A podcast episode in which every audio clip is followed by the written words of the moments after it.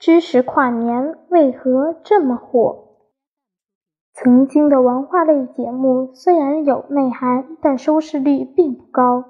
如今，中国诗词大会、朗读者、见字如面、国家宝藏这些有创意、有意思的文化类节目，不仅获得了良好的口碑，也获得了较好的市场回报。这说明在互联网时代下，随着信息海量增长，知识更新速度更快，在不进步就是落后的环境下，知识危机成为人们新的困扰。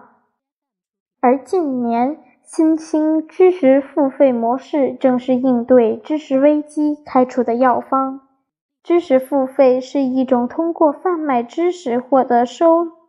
入和的创新商业模式，又是一种文化普及方式，通过高质量的内容产品来满足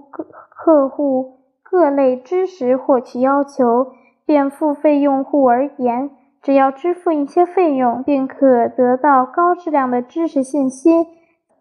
增加知识储备，又节省了时间成本。于时间提供者而言，在空闲时间贡献知识盈余，既可获一定的收入，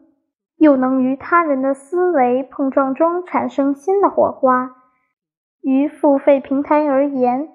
在获得平台中介费用的同时，又能营造良性沟通平台，通过商业力量推动知识传播。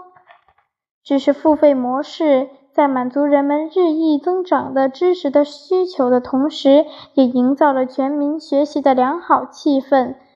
单纯的娱乐已经无法满足人们的精神需求，能实现长期收益的内容消费开始新的选择。一个人人皆学、处处能学、时时可学的学习型社会正在构建当中。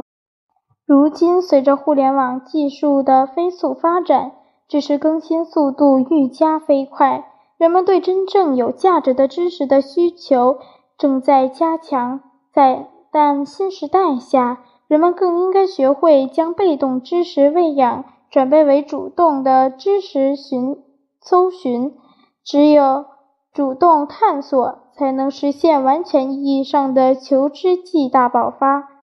才能真正实现全民文化大发展大的繁荣。